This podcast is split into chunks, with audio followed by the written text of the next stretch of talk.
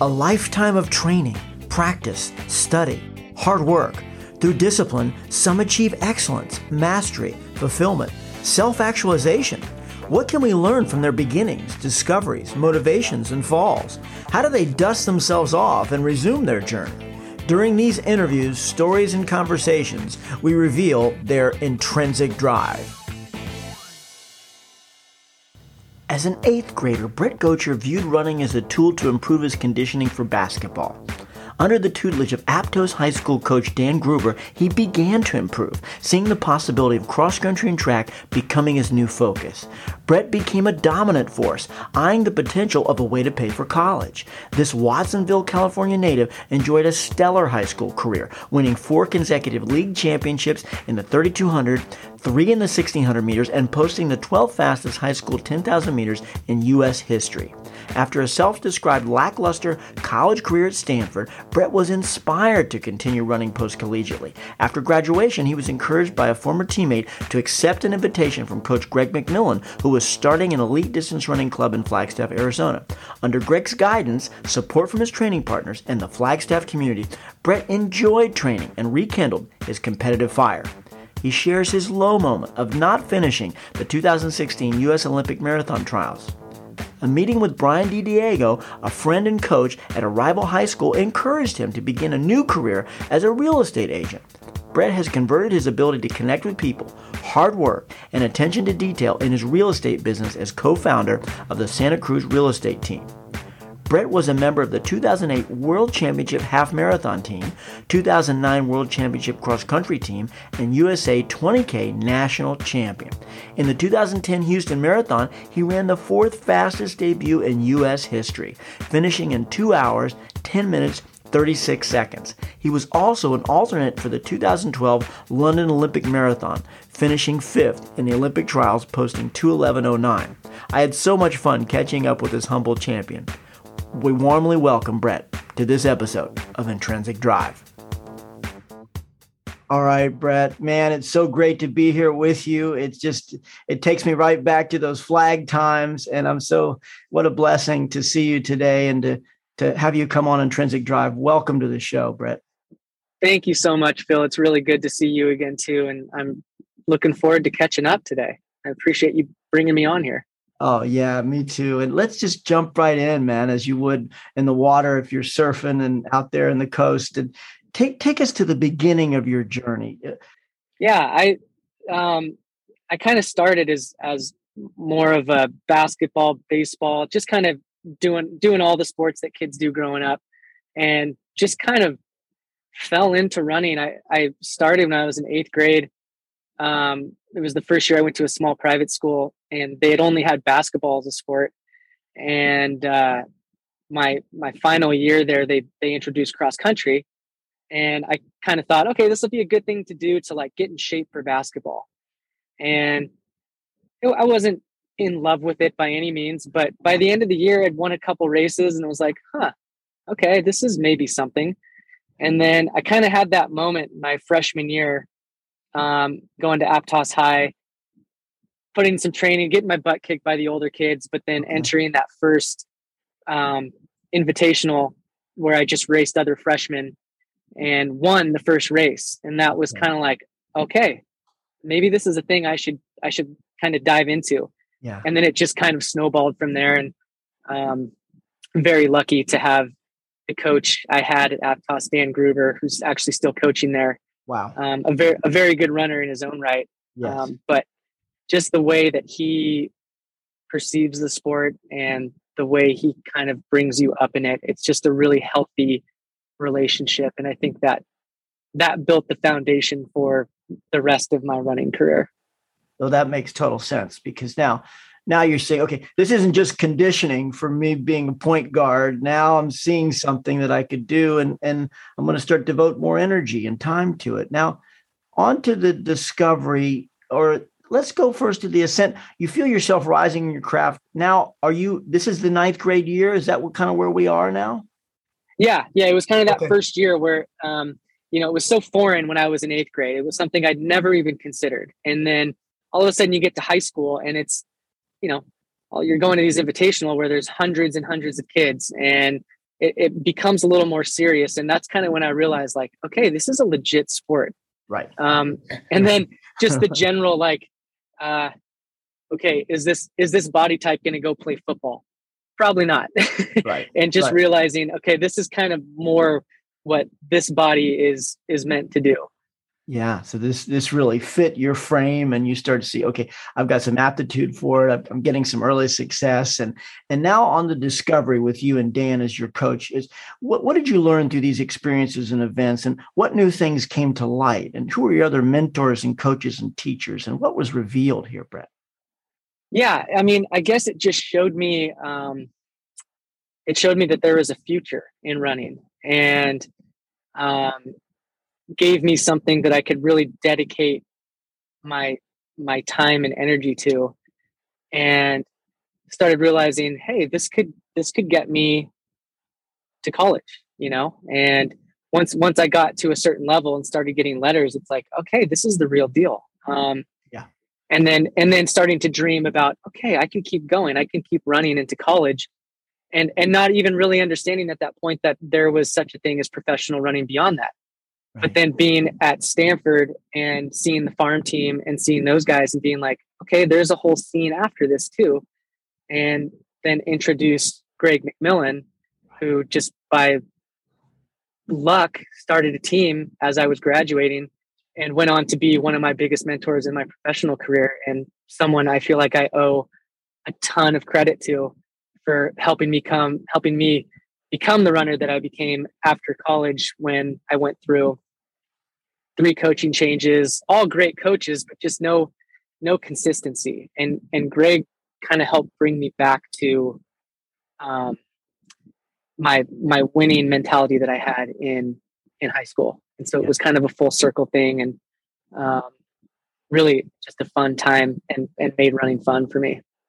Yeah, I really picked that up quick when Greg brought me into a little bit of the sort of the framework of your story. And he says, Look, Phil, this is a runner with broken wings that I think we can help and bring back up is a guy who's been through all these coaching changes, but has run 344 in the 15, but has range up to the 10,000 meters and all your, you know, junior national championships and being on the junior world teams and all those things and cross country and, and, but, you know, all these different programs, it's so hard to get that continuity and you just came to Flagstaff and you really locked in to the program with Greg. And I so loved that. And and and I could see you guys developing that mentor mentee relationship right off the jump street, right off the beginning. And you were listening and able to do the runs at a, at a low heart rate and, and trust, you know, that, okay, you, you, were even running with me, running with the old man a lot, you know, uh, go, going on long runs and, and, you know, keeping everything under control and say, Hey, let's just see, let's just see, let's just put in the work. Let's,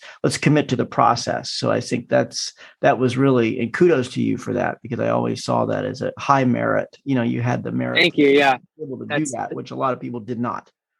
That's uh, exactly it. Yeah. You nailed it. Um, onto the drives, uh, what urged you forward? What was some of the external and internal forces and motivations during that time? Now you're coming to fly. Is this 2007 range? You're yeah. coming to Flagstaff into that fall, the, the first training block. Uh, what was some of those motivations in, in, in that time? Yeah, I mean, I think just in general, I was a very, very competitive person yes. growing up. And so it's just in my nature to compete um, and you know, I I almost didn't even really consider post collegiate running because my my college career was kind of lackluster. Um, and then I had a, a friend and roommate in John Pierce who kind of did a lot of the work for me and and like almost booked my trip for me to Flagstaff. We wow. went together and he, he ended up going to, to Zap Fitness. That's right. I yeah, was I was a better fit for uh yep for for, for Flagstaff. Yeah, yeah, yeah, and then and then just upon getting there, and and Greg's like his just his genuine belief. Yes. Um, that was that was all it took. You know, I I I got the push from John to explore it, and then meeting Greg and people like you and Mike Smith, and yeah, yeah. it just built this like being on a team environment where everyone's trying to to bring each other up yep. and and do better together collectively exactly it's it's it's a collaborative effort and you just felt like you had the support, you know, and and I feel like that's all you needed. And and you know, coming away from college with a Stanford degree and then going into a post collegiate running career, not even a professional running career, because I wasn't making any money. Um, th- that's kind of a motivator right there of like, I got to capitalize on this, yes. you know? And so there's definitely, it was, it was just intrinsic, I think. Um, yes. but, but there's all these other external factors that, that come into play just being in that environment. Well, that was the exciting thing for me because I'd been through all these different my experiences, like being to Kenya and taking Americans with the Fila team and trying to teach. And Mike and I would say, okay, let's make this fun and have game night and bring people together and, and, and have people over for Thanksgiving and Christmas that couldn't go home. And, and, and hey, look, if you needed a ride down to Sedona, let's get you, you know, let's not have this divisions of all these different teams. And let's, let's, let's have that bagel run, you know, where we could all yeah. come together and, and run gentleman's pace. And you, you soaked that up. You were always, uh, reaching across and and and and and a, and a happy person, and, but also very purposeful and taking it on. You know, taking on the lessons and doctrines that Greg had, and I just and, and so I, I saw that right away. Now, take us to the fall. The, the, the speed bumps, you know, what was the lowest moment in, in your career or life overall? Was there a major inciting moment or event in that? You know, it's it's kind of sad, but honestly, probably the lowest moment was the last race of my career, which was the uh, 2016 Olympic marathon trials. Um, the, it was just it was getting dropped from my sponsor two years prior okay. to battling injuries yeah. to to really grinding to work myself up back up to this fitness level where I felt I really could compete to then just not not having the day I needed on the day and getting to that mile 18 and and pulling off and just kind of wondering like is this it? Right. Um and so it's it's kind of a you know a sour departure from the sport um but you know i've i can look back on it now there's enough separation that i can that's good. I can really appreciate everything that it gave me. Yeah. Because it really it really is the best time of your life. I mean, you're traveling the world, yes. getting to see places from such a different perspective, running down the the middle of Times Square, seeing yourself on the jumbo screen in the New York City half. You know, it's like, yeah, you got to soak those moments up. And and now looking back, those are the things that I focus on versus yeah, kind of the negative departure from it. Yeah, and us us watching you from Flagstaff. I remember just like, you know, we're just all glued to the screen on the computer and watching you in Houston. And it's like 209 is ticking. We're like, man, this guy is gonna run 210 for his first marathon. It was the fourth fastest ever by US by by an American. And it was just and we knew how fit you were. So it didn't surprise us. I mean, I knew you were in 209 shape and so it, you know it, it, was just amazing so it's just all yeah. these things um, what was the pivot fr- from that low moment, though, Brett? If you, if you go back and what steered you back on course? What turned you around? Uh, do you know? I think it was it was just it was the separation from the sport. The the pivot for me after that down moment was just kind of looking back at, at the last couple of years and and seeing the way that my my competitive level in the sport had kind of digressed and getting to you know be more into my mid 30s and understanding okay i need to kind of start thinking about a future beyond running. And then having a sit down with my now business partner who has always been a really good friend and was actually the coach at our rival school the cross country oh, really? team okay. Um, and we we had just developed a, a relationship um, during that time and then kept in touch over the years. And, and he just happened to be in real estate and at one of the, the top real estate agents around here. And this is Brian, just, your friend Brian. This is Brian. Yeah. Okay. This is Brian okay. That, you work with now. Okay. Okay. Yeah. And, yeah. And he, so we had to sit down and I kind of just asked him like, you know, what do you think? What do you think about a career in real estate? And he saw, he saw a lot of parallels in running and real estate in terms of building relationships. Yes. And then also just with my competitive background, knowing that there's hard work involved. Yeah, absolutely. and so he he thought it would be a great fit and and he's he's a really fun person to be around. And so it, That's great. it, it gave me something, I guess, fun and hopeful to look forward to.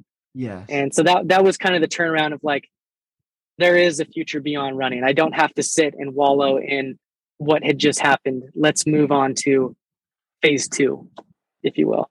that's such a blessing to have him in your life as a, a long-term friend but also hey look hey you know hit, hit me with it straight. You know do you think there's a future in this for me? And he's like look i think here's all the attributes. Here's the things. Here's the 120 to 140 miles a week that you did. That could be converted right to Yeah. servicing people that you know that need homes. And you know this is a beautiful you know i see that fit. Uh, if we had to if we could look back what what would you redo or do differently in the rollback for you Uh, I think um, I, I think about that first marathon a lot in Houston. Um, yeah and I do too, actually. I, I remember it vividly. so go. yeah, I, I, I can still t- I can still go back to like you know mile 12 with Lemoncello right by my side Yes. just being you know the human metronome Yeah. knocking off 455 miles That's right. and then almost getting back into contact with the lead group to then falling off and being by myself and being at mile 23 and just being like where am i right now um, but crossing that finish line and that level of satisfaction is is unmatched almost i think in any other aspect of my career and so in terms of redoing something i would i would redo that all day long and and uh maybe try to be a little tougher over the last couple miles to dip under that 210 number but you know still super proud of it and and one of my greatest memories that i can i can look back on and, and be really proud of in my running career I, I think you had the toughness. I mean, I think you know, just in that day when you, kind of you lost your wingman there for a minute, and then as the field separates, and you just, you know, it just may have not quite had the rhythm there at the end, but boy, you just were able to finish, and it was beautiful because it can go the other way, as you know. People could be there on two nine pace and then run two fifteen very easily, and so I think your ex- absolutely execution was superb the way you and greg approached that and i just uh, always always will remember that day it's a, a yeah and it was fun because there was there was like no level of expectation on me you know it was yeah. like i was like oh okay this guy's doing the marathon cool um Yeah. you know what's going on in the half with Right, you know right. there's some big names in the half and right um and so it was kind of fun to just be under the radar and all of a sudden just like people Yeah. like what just happened? Why how did you do that? Yeah there's a boy from watsonville bringing it. Yeah. I love that. Uh, we go to the anvil. Take us to an event or decision that forged you a defining moment that shaped your destiny. Yeah i think i think i can confidently say that was the the 2009 usa 20k champs on the road. In new haven. Um, in New Haven. Yeah, it was um, one of the things Greg told me when I first moved to Flagstaff was you're going to have to commit. It's going to take two years to see what your full potential can be. And honestly, that day was almost exactly two years after I'd moved to Flagstaff. And Wow, I had been getting my butt kicked in training by Lemoncello and Fasil. Yeah. And constant, yeah. constant whooping. Yeah. Um, and and Greg had been in Germany because I think Paige was running the world champs, oh right maybe. right yeah. and so he wasn't around. And so I, he got back and we sat down at lunch, and I kind of was like, I don't know, man, I'm not feeling too good about this. Yeah. Um, and he reminded me, he's like, look, look at the work you've done, regardless of how you stack up to your teammates. that's right Look at this body of work. It was the most mileage I'd ever done. yes Um, it, it was some of the best, you know, steady states up at Buffalo Park I'd ever done.